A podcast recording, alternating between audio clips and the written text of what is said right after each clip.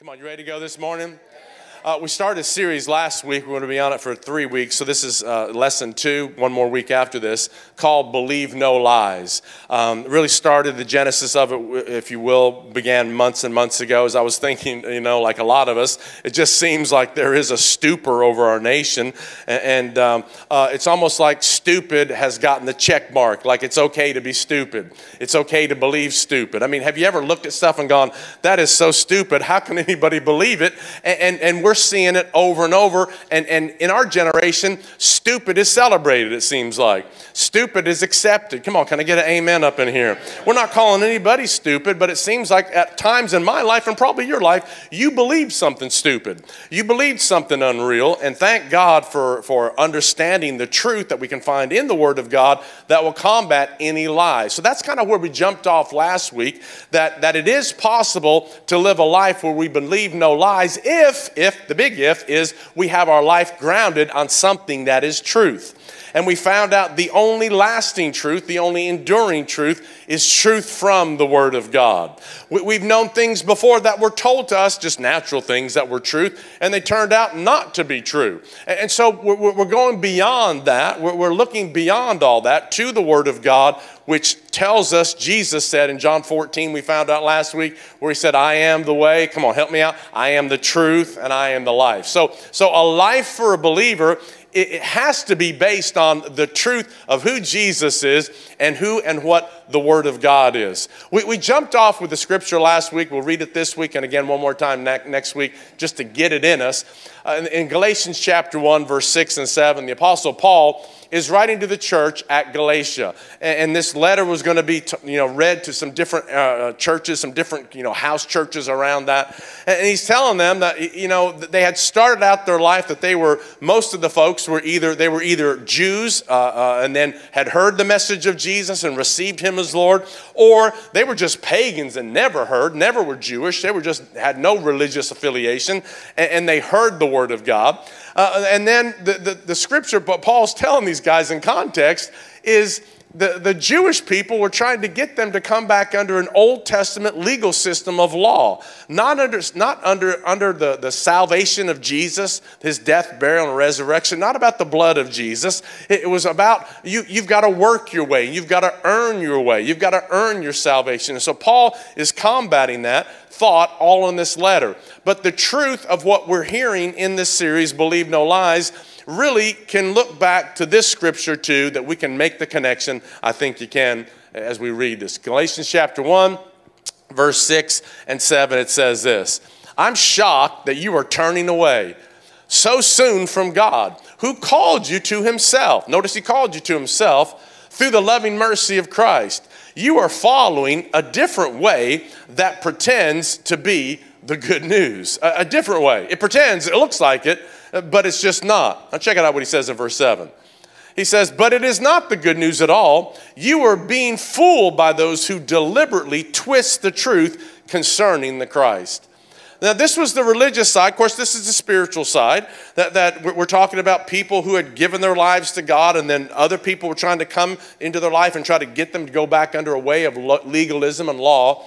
And he said, You, you guys started right, but, but you've been fooled. A couple different translations says you've been tricked, you've been swindled, you've been talked out of what we spoke to you. And, and now you're, you're believing a different gospel. And he goes on, one translation says, It's really no gospel at all. You're believing a, something that you believe is truth, but it is not truth. And isn't it sad that a person could go their entire life and find out at the end of their life what I believed was false? What I gave my life for wasn't true wasn't real, was, you know, smoke and mirrors. It just, it, it, it wasn't what everybody said it was. And so that's why we're coming to, the, to, to this series and we're, well, hopefully our eyes are opening, our hearts are opening. We, we want to be aware. We want to we, we wanna have a, a quick leash, if you will. We, want, we want, don't want to let things get too far down the road where we believe a lie we, we believe some fantasy, as Paul said somewhere else. We believe false words and false notions that have no basis and authority from the Word of God specifically. We looked at a term last week, it's called relativism. Let's give you that definition one more time.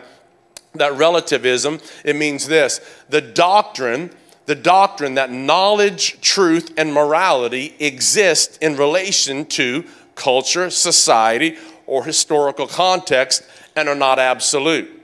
In other words, as you look at this, relativism, relativism, says if it was knowledge, truth, and morality in the 60s, it, it, you know, if that was God's will, God's will in the 60s, it's not knowledge, truth, and morality in the 2020s. It, it's different. It's different. Now, that's not what the Word of God says. God says if it's absolute truth for the 60s, it's got to be absolute truth for the 2020s. And, so now, let, us just kind of jump in the middle of a, uh, of a mess, a puddle, if you will, this morning. Is that now we got this whole thing with, with we can't even identify, not we, but society, can't even identify what a woman is people are struggling with what a woman is, right? So we've got this stuff with what, what, what a man is or what a woman is, and then we've got this whole thing where people say a man can get pregnant. Guys, this is not the truth. This is not absolute truth. You can't call whatever you want to call and that be your truth. You can, but it is still not true we've got to come to that realization from the Word of God. We're not calling anybody out, we're just saying that's not true. You have believed a lie. And, and we, we, we see, and a lot of us in the room and online, we can see things like that that are so direct, so, so straightforward, so, so absolute. And others have been, have been shrouded, others have been veiled from the truth of that because they've opened themselves up to a lie. And lies grow they grow. We know Jesus actually called Satan the father of lies. He actually said in John 8, he's been a liar from the beginning. He always was. He's called an accuser. Come on, he's a liar. He is a deceiver. So his job coming at you and me and the world is to bring a lie, to bring accusation, and to bring deception of who you are, of who Jesus is, of who the word, what, what the word of God is saying, and, and, and to look at your life in a relativistic, if that's a word, term, saying, well, that was good for mom and dad now. Their faith was okay, but it's just different now. It, it, no, no, no, no, no. If it was good then for Moses, come on, somebody, it's good for us up in here today. If it was good for Josh, come on, if it was good for Peter, James, and John, it's good for us today. The word of God will endure all generations. Can somebody clap your hands, all you people, just a little bit right there? So we said this last week. We believe, I believe, and I think a lot of us in the room and online probably as well, we believe in absolute truth there is something called absolute truth. It doesn't shift, it doesn't sway, it doesn't move with the current and the culture and the generations of the world. It is constant, it is the same. You can anchor your life to it. It is the truth. Amen, everybody? Amen. Last week we said this. Just real quick little review before we jump into some new stuff is that the Apostle John makes a distinction. I loved it. The Apostle John makes a distinction. This is in First John, because that's what you read last week, those five chapters. The Apostle John makes a, distinct, a distinction between the world and the believer. He says there's a difference between the world and the believer. He says you're in the world, but you're not of the world you're in it, but not of it. You're, you're in it, you're functioning, you look like everybody else, you drive what they drive, you wear what they wear, you shop what they shop, you eat what they eat, but you are not in it. You're, you're in it, but you're not a culture of it. Your culture comes from heaven. You're thinking different, you're acting different, you're believing different, you're speaking different because it's a distinction between the world and the believer. We have been brought out of darkness into his marvelous light. We've been translated from the kingdom of this world into the kingdom of the Son of God. Come on, we've got a different king, we've got a different culture, we've got a different truth, we've got a different way. Come on, everybody. We've got a different Lord. Come on, we've, we've got different thoughts in our lives. Uh, or else we'll believe, even though we've been called out, we'll still believe back in an old culture. We'll still believe in an old system. We'll still believe something that is not true.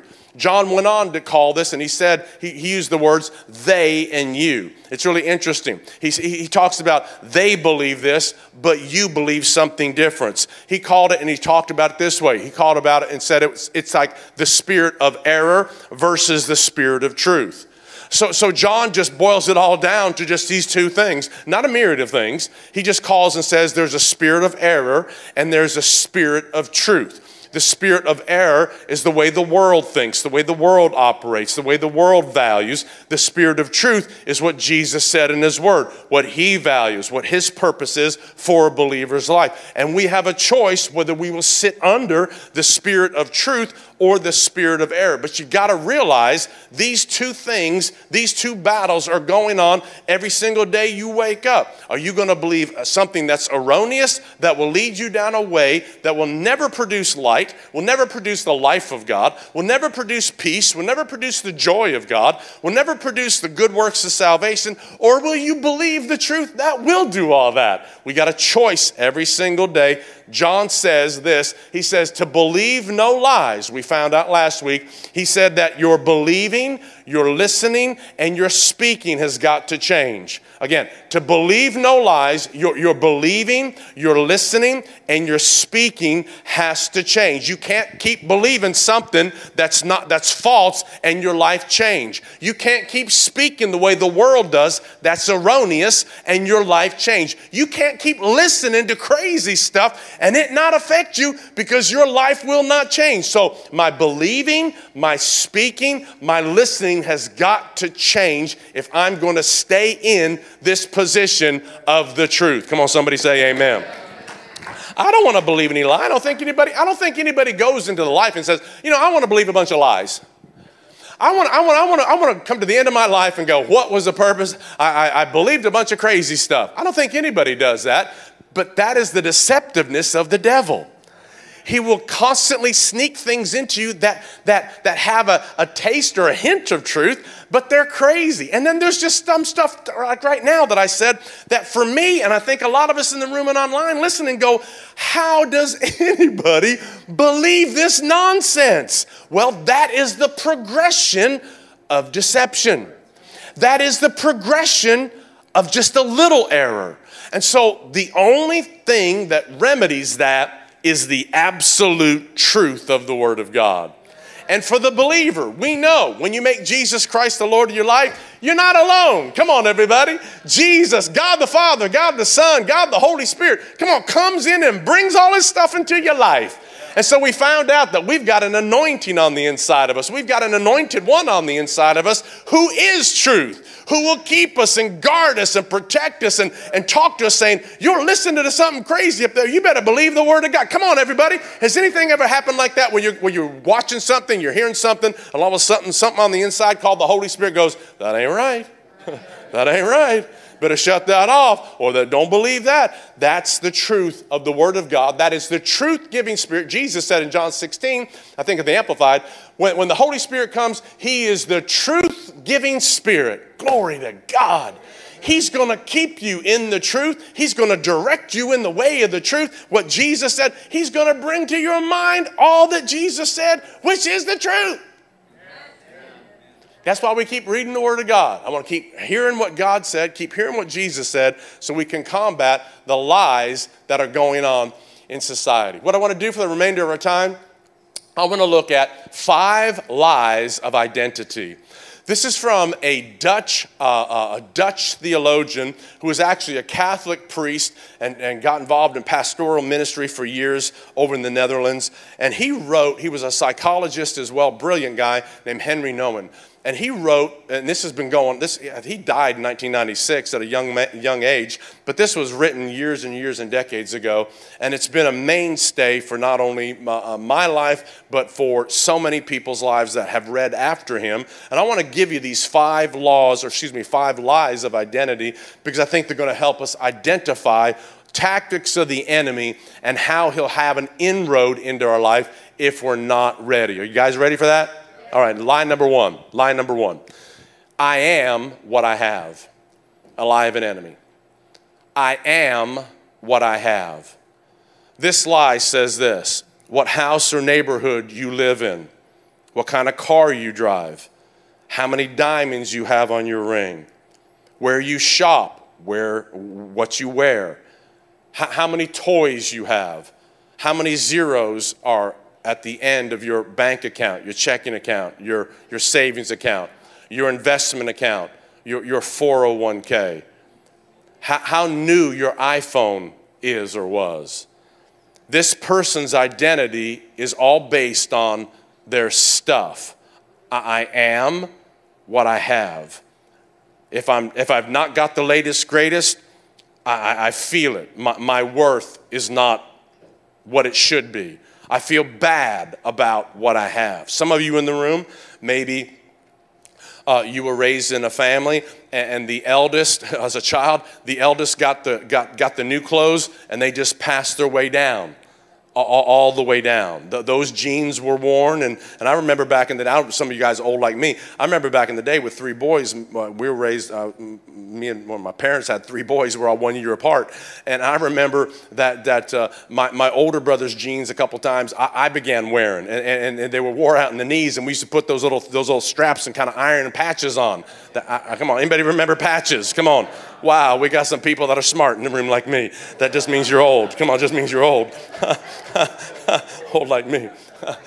I am what I have. So, so, so, some people now are going through life and they're in counseling, nothing wrong with counseling. They're in, you know, in therapy, nothing wrong with all that. But, but they're, they're, they're going back to their childhood and, they didn't have what they think they should have. And so their life is a wreck right now. It, it's a wreck. Lie the enemy. I am what I have. Paul, or excuse me, Jesus said, uh, did, talked about a parable in Luke chapter 12. We'll just read one, one scripture in Luke 12, verse 14. He said this. He was talking to a dude and he said, Take heed and beware of covetousness, for one's life does not consist of the things he possesses. Your life is not consisting of what you have or what you don't have. Your life isn't consisting before God if you have a big house or a little house, if you have a new car or a used car. Eh, the, the lie of the enemy is, is I am what, what I have. Eh, so it, it's the constant acquiring of more. I, I want more. I got to have more. I need more to be accepted. I, I need more to feel good about myself. I, I need more to be around these certain people. I, have got to, you know, the phrase, you know, years ago, I don't know if it's still a phrase now, I, I got to keep up with the Joneses. I, I, got to keep up with what they got. They got a new car, I got to get a new car. I, am you know, some, some people, when they raise up and they're gr- going through the, the corporate setting, they, they look around and, and the pressure on a person to be like the people around them to dress like the people around them, to have what the people around them have, even though you can't afford it. The lie of the enemy is, I am what I have. And maybe on the other side of that, that, that, that coin, maybe it's not the abundance, maybe you have little. Maybe you're the person this morning that you just have little, that, that you've experienced job loss. Maybe you've experienced a divorce. Maybe you experienced bankruptcy. And so you're looking at your life, and man, I, I, I'm not the dude with the plenty and trying to get more. I, I, I, I'm in a financial hole right now. Um, maybe your job situation that, you know, you're in a, in a job just just because and you're not in a high wage income you know earning job and so you look at your life and i am what i have so it's not on the positive side, uh, trying to get more. I just don't have anything just because this is where I'm at right now.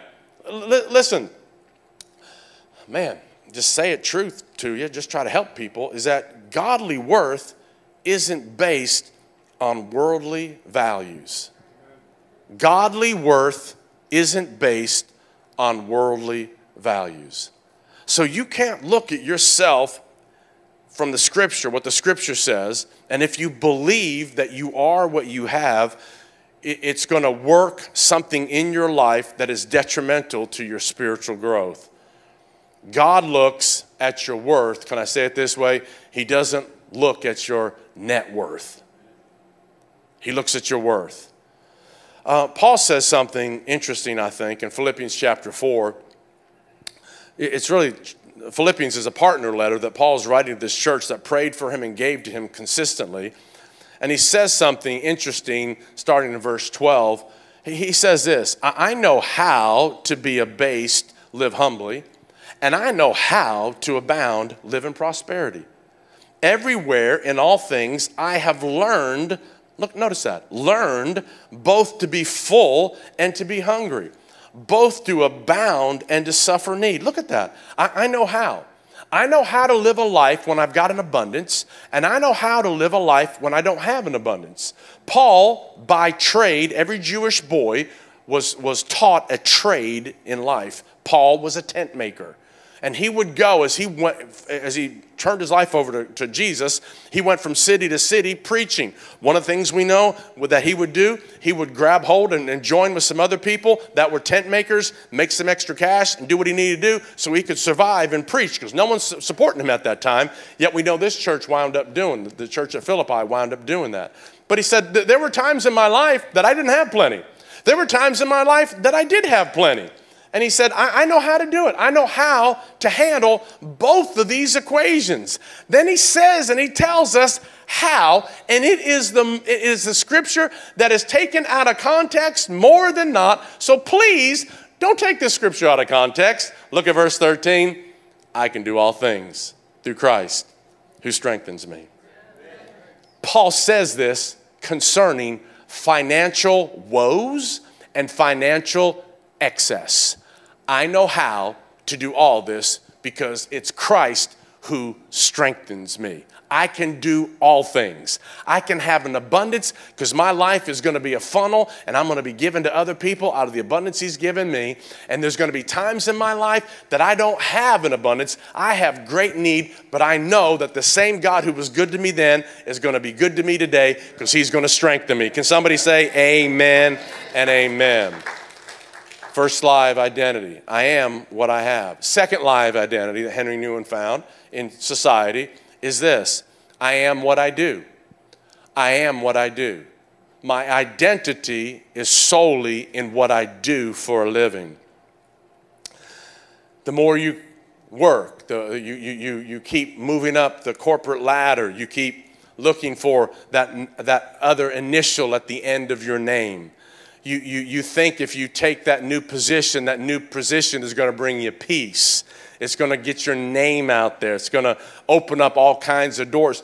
L- listen, we're, we're a church, and I'm, I'm, I'm a people, I'm a person, I should say, that, that, that I believe you should just keep moving forward. I, if you've got moving forward in you, if you've got want to keep you know growing, you want to keep moving up the corporate ladder, I'm down with that. You want to keep you want to keep taking the class, and you want to you know you know uh, have more influence in your life. I'm down with that. But if you believe that is going to bring worth to your life, that's where the error is. That's where the error is. It's like somebody said, you can wind up climbing the corporate ladder and wind up thinking and realizing the ladder was at the wrong house. I'm climbing up the wrong place. I thought this was going to bring me joy. It didn't bring me joy. Brought you headache, brought you heartache. I thought, I thought more money was going to be my answer. I just got, you know, I just got an extra $15,000 a year. Jesus, man, that'll change somebody's life. But that $15,000 a year was in a job I hated with people I didn't want to be with. So you need to look at, at in your own life concerning what God's spoken for you to do that I am what I do. I, I, my worth isn't what I'm doing. My, my, my worth isn't in my net worth. My worth is in what Christ has done for me in his death, his burial, and his resurrection. I, would ask a question for anybody is, it, is if, if you're identifying your, your what you do with who you are, what happens if what you do is then taken away? What happens if you lose the job? What happens if, you know, God forbid, some kind of accident happened and, and you could no longer fulfill that job, and yet your worth is tied into what you do? It's a lie of the enemy concerning that, so I'll encourage you to identify that. God doesn't value you based on your accomplishments. He doesn't look at your life, and He's not looking at your life going, okay, well, you know, you're a little bit behind. How come you're not like them? He's not comparing you to anybody else. He doesn't value your life based on any other kind of accomplishments because what we do know is that people can be trendsetters today, and how many know they can be trash can tomorrow? So, so for our lives, we can't find our worth in what we do. I think it's interesting, again, when you read the Bible, which we encourage you to read the Bible, is that when you look in the book of Genesis, is that God actually gave Adam a job in the garden. Before, listen, before he had a wife, before he did anything, he gave him a job. But the job wasn't to define him, the job was to empower him. Listen to me planted him in the garden. He placed him there. He gave, a, gave Adam a function to dress, to tend, to keep the garden, keep in what needs to be kept, kept in, keep out what needs to be kept out. And from that place, then he brought to him a woman. So I always say this to our young guys before you get married, you better have a job. Come on, somebody. Come on, dads, you better have a job. Better have a job. Better have a job. Now, now, when we talk about this, that, that I am what I do, uh, again, the, uh, this lie of the enemy, I am what I do, um, uh, God instituted for the Jewish people this system that would completely upend this worldly thought, which this is a worldly thought. I am what I do. The system that God used to upend this worldly thought, listen, is called Sabbath. Sabbath. God said in the Old Testament, a man is going to work six days of the week and he's going to rest one. When God made creation, he worked six days and he rested one, called Sabbath. And it's interesting that when God instituted the Sabbath, he did it so that man would worship. Check it out. He'd worship, he'd rest, and he'd trust him. He'd worship, he'd rest, and he'd trust him you don't need to be working seven days a week. And I don't even know if anymore you need to be working six days a week. I, there's work we do around the house, there's work you do. I think every man, every woman, you know, in our culture, so many people you know both husband and wife need to work this isn't man centric this is just just the idea that if i don't keep working i'm not going to have enough listen to me your identity isn't what you do your identity is in who jesus christ is and if we'll have Sabbath in our life, a time to worship, a time to rest, a time to reflect, a time to get around the people of God, I believe God will multiply things in your life that can't happen just because you're trying to work it all out. Listen to me. It's a lie of the enemy. We don't have to work our little fingers to the bone. We don't have to try to make a way. God gave us the scriptures and the truth of the Word of God on how to make it happen. You know what it's called? It's called we're going to work. Yeah, we're going to work. We're going to love our family. We're going to play hard. We're going to come to church. We're going to have a Sabbath day of rest in the house of God where refreshing and times of refreshing can come from the presence of the Lord. We're actually going to tithe. We're going to worship God with our giving. We're going to trust Jesus and we're going to believe God that He multiplies all that stuff. Come on, everybody. That's what we're going to do. We're just going to trust God. Go trust God. I, I, again, let, us give you a scripture along this lines when Jesus called the disciples in Mark chapter 3. Check it out. Mark chapter 3, verse 13. And, and he, meaning Jesus, went up to the mountain and he called to him those he himself wanted. He, he called who he wanted, Jesus, and, and they came to him. Look at what it goes on to say, verse 14. Then he appointed the 12 that they might be with him. He appointed 12 disciples, number one, not to do anything, but to number one, be with him.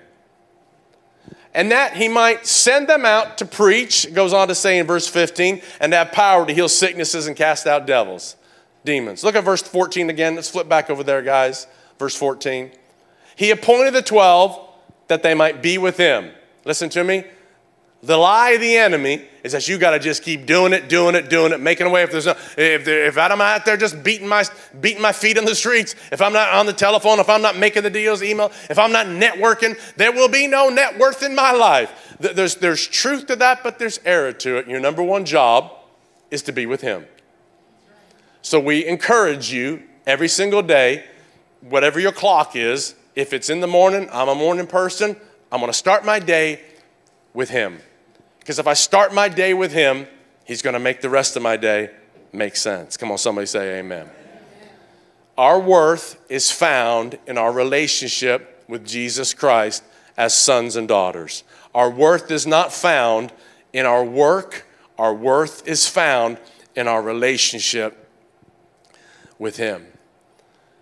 You're not what you have, you're not what you do.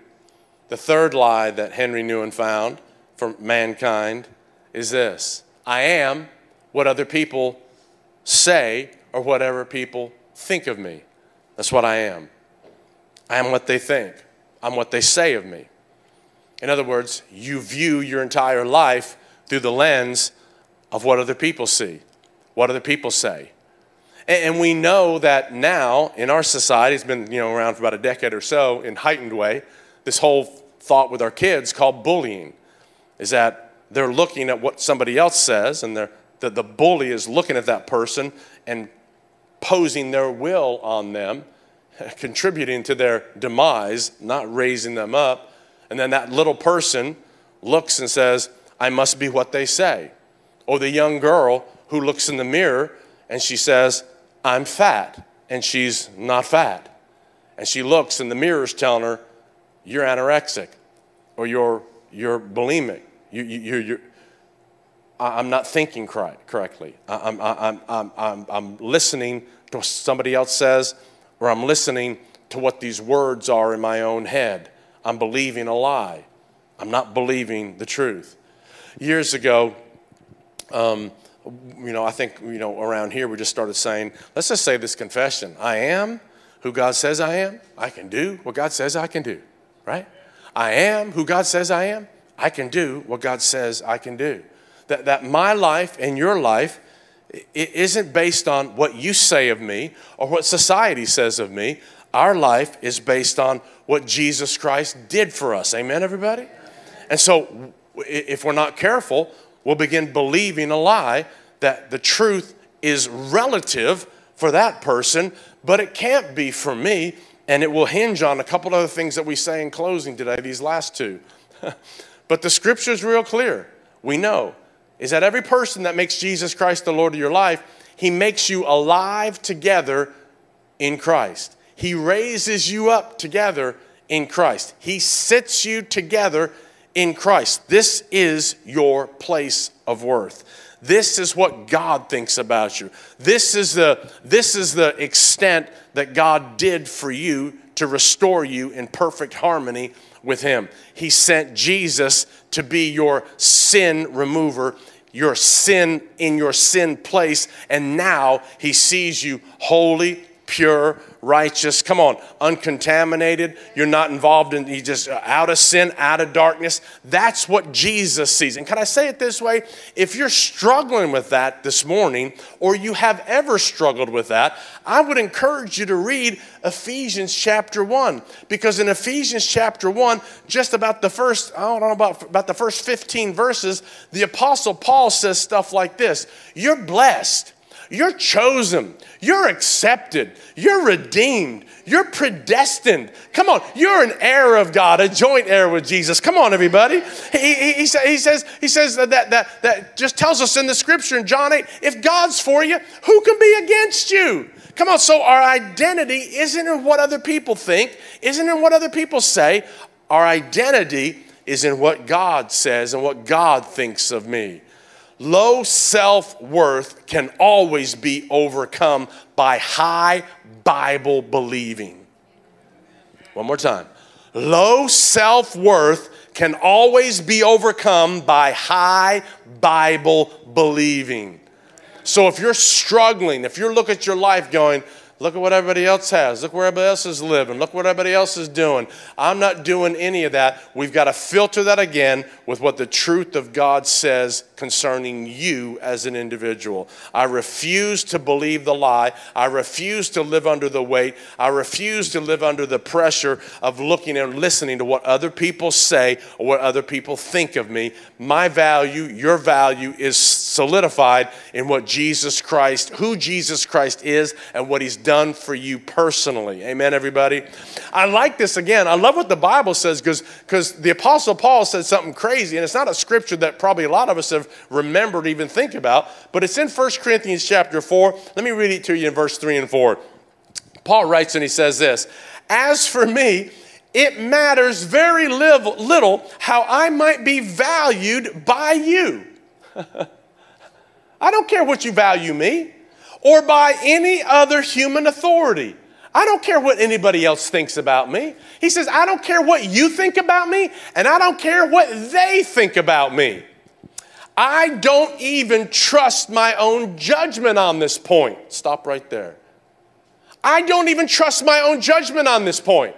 My feelings are going to lie to me, he says, about my own worth, what you say about me, or what the system is saying about me. The Apostle Paul was a brilliant man. He was a brilliant man. He studied at the feet of Gamaliel, the scripture tells us, one of the noted Jewish historians and teachers at that time. He was next in line. He was moving up the corporate religious ladder. And yet, when he was persecuting the church, he got struck down to the ground, that the scripture says, a bright light, and he heard Jesus talking to him. And he said, Why are you kicking against the pricks, man? It's like, it's like, it's, it's like a horse. We're trying to get you to go in a different direction. You're going the wrong direction, brother. And he gave his life to Jesus. And from that point on, he didn't care what anybody else thought about him or what anybody else valued him, his direction in his life. The scripture says he left it all. He said, in fact, Philippians 3, he says, I counted all that stuff, he said, as dung. It's all worthless. It's all, can I say it this way? It's all going down the toilet. All the stuff I thought was important isn't important at all. Because he realized that my value is based on who Jesus is. My value isn't based on what the world says about me.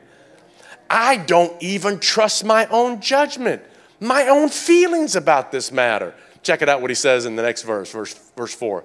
My conscience is clear. He said, but that doesn't prove I'm right. It's the Lord Himself who will examine me. Come on. My conscience is clear, but you know what? I realize it's not, man, I'm, I'm not, not just pumping myself up. The Lord's the one who's going to examine me. So the scripture's real clear. We are all going to stand before the Lord and give an account of what we do with our life. Amen, everybody?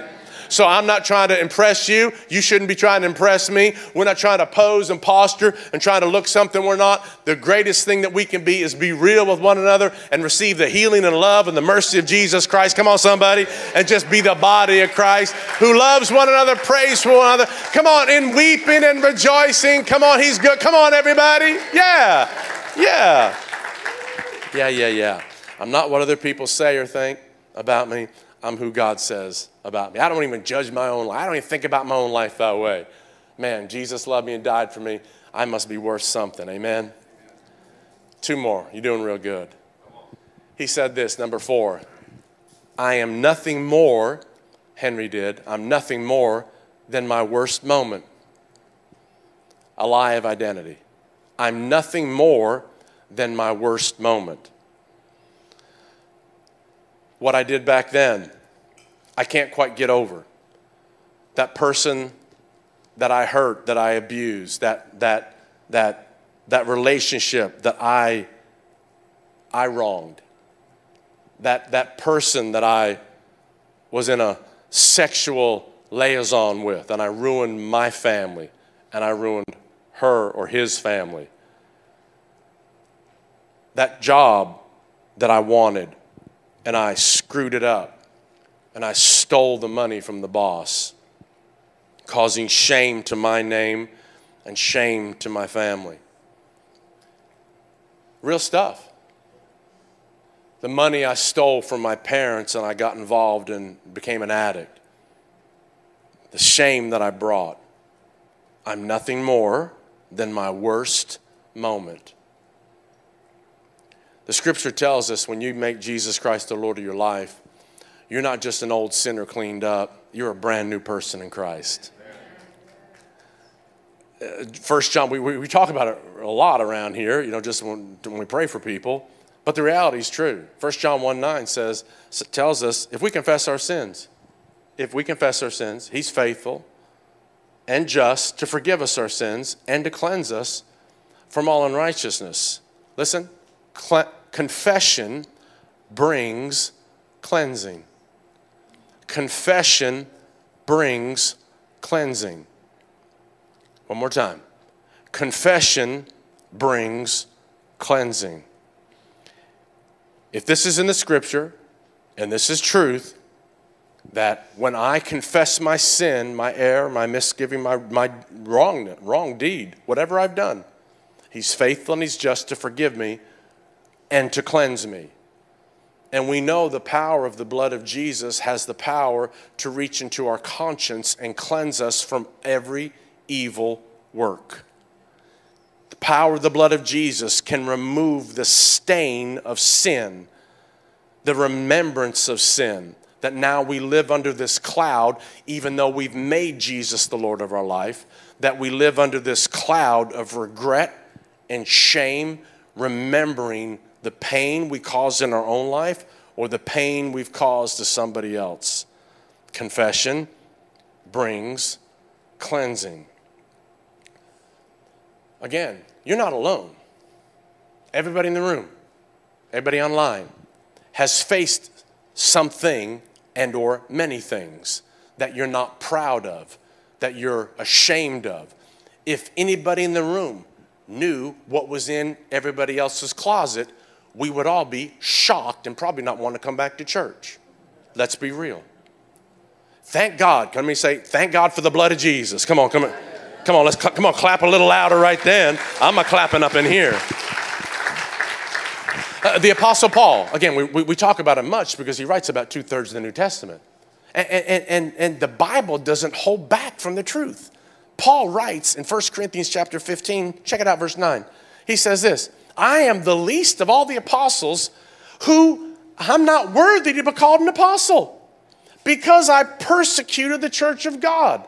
If we stop right there, end of story, this is not what, what we're talking about. I, am remembering my worst moment, Paul said. He would drag people out of their house, he would imprison them on the way for them being killed to, because they were following this thing called the way. He was a Jewish zealot. You can't do that. He would persecute the church. He would, he would kill, try to kill people. He said, I'm not even worthy to be called an apostle because this is what I did. This was in my past. This is part of who I am. But thank God he doesn't stop there, church. Read what he says in verse 10. But by the grace of God, come on, somebody shout the grace of God. I am what I am. And his grace toward me was not in vain. But I labored more abundantly than them all, yet not I, but the grace of God which was with me. Come on, somebody say amen the grace of God, the ability of God, the power of God, the goodness of God that goes before you and says, That's not who you are. That might have been what you did, but that's not who you are. You're a new person in Christ. You're redeemed, you're called, you're chosen, you're accepted, you're blessed, you're highly favored. Yeah, we all got a past that if everybody knew, we'd, we'd never come to your house for Halloween candy. But notice this. but I labored more abundantly than them all. Listen to me. What was a labor? What was I, I worked. I worked. I, I, I, had to go to city to city and I had to preach and I had to preach to show my worth to God. No, I labored more abundantly than them all in the Word of God to find out who He is and what He's done for me in His death, burial, and resurrection that I'm not that old man anymore. I'm not an old religious zealot anymore. I'm not a persecutor anymore. I'm not a defamer. I'm not an adulterer. I'm not, come on, I'm not a homosexual anymore. I'm a brand new creature in Christ. His grace is for me. Come on, everybody. I labored in the Word of God for that. Yeah, yeah, yeah, yeah. I'm nothing more than my worst moment. Nothing more than my I'll never, I'll never get over this. I'll, I'll, I'll never get past this. Yeah, you can. Yeah, you can. Failure is an event that doesn't have the power to define you unless you let it. Failure is an event, and we've all failed in here, but it doesn't have the power to define you unless you let it. And if you let the blood of Jesus Christ cleanse you, if you let the blood of Jesus Christ work into the recesses of your heart and change the way you think and stop believing that lie, you'll have the greatest end of 2022 coming into 2023 that you ever have in your life. Amen, everybody? Last one, he said. The lie of the enemy, I'm nothing more than my worst, you know, my worst moment, the fifth one and the final one. I, am nothing more than my best moment. My, my, my best days are behind me. It's like the 60 year old guy you know, hanging out and going out in town, not just because he likes the vintage clothing, but because he's got his Letterman jacket when he ran for the touchdowns in high school. And he's trying to live remembering when remembering the good old days when I when I hit that home run. I've got a baseball somewhere in my house uh, uh, in 19, it, has got, the coach was so shocked because I was a terrible baseball player. He was so shocked that I hit a home run off Mike Kearns It says it. Home run off Mike Kearns of the team called Pharmacy. This is in Hillsdale, New Jersey. And it tells the date because the coach was shocked. I think I closed my eyes and swung the bat. Come on, somebody. I think so. And it went over the fence. I was shocked. I think the coach said run. I had to run around the bases. Come on, somebody. I still got the baseball. But if I remember that going, that was a great, I was 10 years old. Greatest moment of my life. Wow. I'm nothing more than my best moment. The good old days. The good old days. What I've realized is that your performance doesn't position you for greatness in God's kingdom. Your performance doesn't position you for greatness in God's kingdom. Listen, your daily obedience to His will does. Your daily obedience to His will does. This is what will cause your life to have meaning and your life today and every day to be great. I, I don't want to remember back 10 years. I was great. Can I, can I be honest with you? I, I can fight this a little bit. I'll be honest with you. Just op- open up my chest to you. Uh, be- before COVID hit, you know, church, man, hundreds and hundreds coming to church. So come on, two services. Come on, everybody. Come on, you remember? And then now, we little skinny up in here right now. But how many believe that, like the song we sang, God of revival, He's going to do it again? Come on, everybody. Come on, everybody. Right. And we're no different. Every church has experienced the same thing. But if I'm, as a lot of my friends, and we've talked, if you needed a crowd to preach, whoo, then you're being a man pleaser instead of a God pleaser. It, it, your, your, your, your values based on who's there, not who is there, called God. Right? And, and so so I, am less than my best moment. So now I remember 2020, I remember 2019, and wow, man, come on, come on, we're kicking butt and taking name. God's moving our city. Ah, and then now, ooh, ooh, where'd everybody go? Ooh, ooh, ooh, up in here. Ooh, getting scared. No, we ain't getting scared. We're going to preach the gospel. Come on, everybody. He's still going to save people, still going to deliver people, still going to heal people. Yeah, yeah. I'm nothing. Uh, I'm nothing more than just my my, my, my best moment. My, my best moment was back there. I, I just don't believe that. One last scripture. Come on, the music's going to come on. We don't have a keyboard here, but the music's going to come on. I don't Leo, you playing? There's Leo. Leo, come up here. Come on, Leo. Come on, give it up for Leo. Come on, Leo. If you don't know, come on. Leo's, Leo's a keyboard player at Mount Zion. We, we, we have a Spanish ministry that's in the building on Sunday nights and Wednesday. Leo's a keyboard player for them. So, man, we love you. Thanks for being here. Man, love him, love him, love him. Great church, great church. Pastor Hugo doing a great job. I, I love what Jesus says in, in Mark chapter 10. Check it out. Mark chapter 10, talking about your, your obedience to God's will and your daily obedience to Him is really going to continually be and produce the best moment in your life. In, Mark chapter 10, Jesus called uh, all these people together and He said, All, all the other nations of rulers, man, I got rulers. You know that those rulers love to show their power over the people and their important leaders love to use all their authority. What's he tell us to do in verse 43? He says, But it should not be that way among you. Whoever wants to become great among you must serve the rest of you like a servant. You want to be great? He says, I got a remedy for you want to be great. You can't look back at your old life and say, That was great back then, I'm not doing anything now. Every day can be a great day if you'll choose to serve today. I want to serve other people. I want to pray for people that you put on my heart, Lord God. I, I want to I want to have a life, I can say it this way, spiritual significance is built over a lifetime of surrender. Spiritual significance built over a lifetime of surrender. Every day just saying, Yes, I'm going to surrender my life. And, and someone said this, I didn't come up with this, but everyone can become great because everyone can learn how to serve. I can become great every single day by just laying down my life and serving. I'm nothing more than my worst moment. I'm nothing more than my best moment. That, the best moment was 25 years ago. No, I can have a great moment today because I'm going to serve. I got to have a great moment tomorrow because I make up my mind I'm going to serve. You're more than what you have, you're more than what you do, you're more than what other people think about you, or you even think about yourself. You're more than your worst moment, and you're more than your best moment.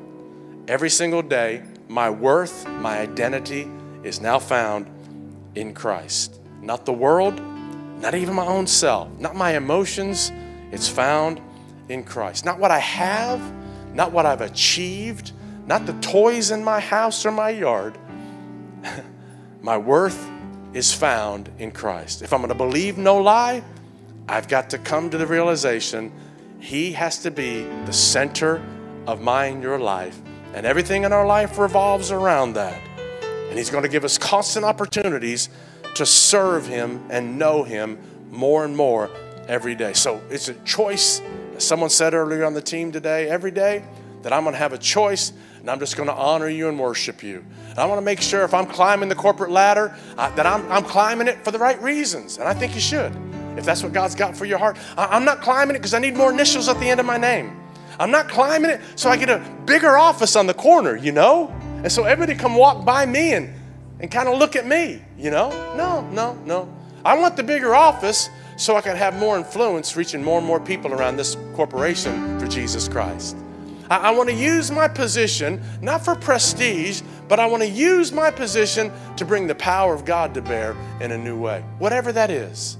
And maybe today, as we said, you're on the other end of that. You're not moving up, it seems like you're moving down. Moving down. Well, listen, the grace of God, that'll help you moving up, it'll help you while you're down. The grace of God will carry you, strengthen you, embolden you, give you courage to endure, and change the way you think and alter your, your feelings and emotions where you siphon it all through the Word of God. You, you, you told me I could have peace. You told me I could have wholeness. You told me this isn't the end of my story. So my faith is going to rise today and I'm going to see the goodness of the Lord. Come on, somebody, in the land of the living. That's what David said. Come on, we're going to see it. Amen, everybody? Come on, clap if you believe that. Yeah. Come on, let's pray. I look around the room, I see a bunch of believers in the room. So come on, let's just pray this prayer. Dear Heavenly Father, you've been with us today. We sensed you during worship, we heard you during the word. Our kids are hearing the scriptures and youth in, in ministry all across this facility today. Lord God, so we're not, we're, we're not stressed, we're not distressed. We're people who believe God. We're people who trust you. We're not going to live under the lies of the enemy. We're not going to believe the lies of this identity that the world says. Jesus, open our eyes, open our heart, open our mind as we prayed this morning. Plant the seeds of truth in us that combat the spirit of error in the world. Thank you, Father, for it today. We believe you for it in Jesus' name. Come on, everybody said amen. Come on, say a bigger amen. Come on, stand with me, everybody. Praise the Lord. Come on, Lord is good. Amen. His mercy is still enduring, faithful for generations. We sang that song. He is God. He's faithful for generation after generation after generation. He always will be. He never will not be. Come on. So, a good idea for a lot of us, as we said a couple weeks ago, shut off the media for a while. Maybe you need to have a media fast and get in the Word fast and allow the truth of the Word to saturate your soul. Can, can I tell you, just real? If you look around, just like in our city, you go, Dear God, look at all these homeless people. What are we going to? Another and not saying, Dear God, I'm believing for answers. I'm believing for remedy. I'm believing for help. Look at these crazy politicians. Lord, raise up godly judges and justices and godly men and women for government. It'll change your focus. It'll change your focus. Spirit of truth, spirit of error. A lie or the truth of what God's will and purpose is. Amen, everybody? Come on. The Lord bless you and keep you. The Lord make his face shine upon you, be gracious to you. The Lord lift up his countenance upon you and give you peace. Come on. We'll have our prayer partners up here if we can pray for you about anything. But be blessed today. Come on, Jesus is Lord. Clap your hands, all you people. Come on, somebody. Turn around say hey to somebody. We love you. There's some donuts out there today, so come on, get your fat on and your sugar high. Let's go.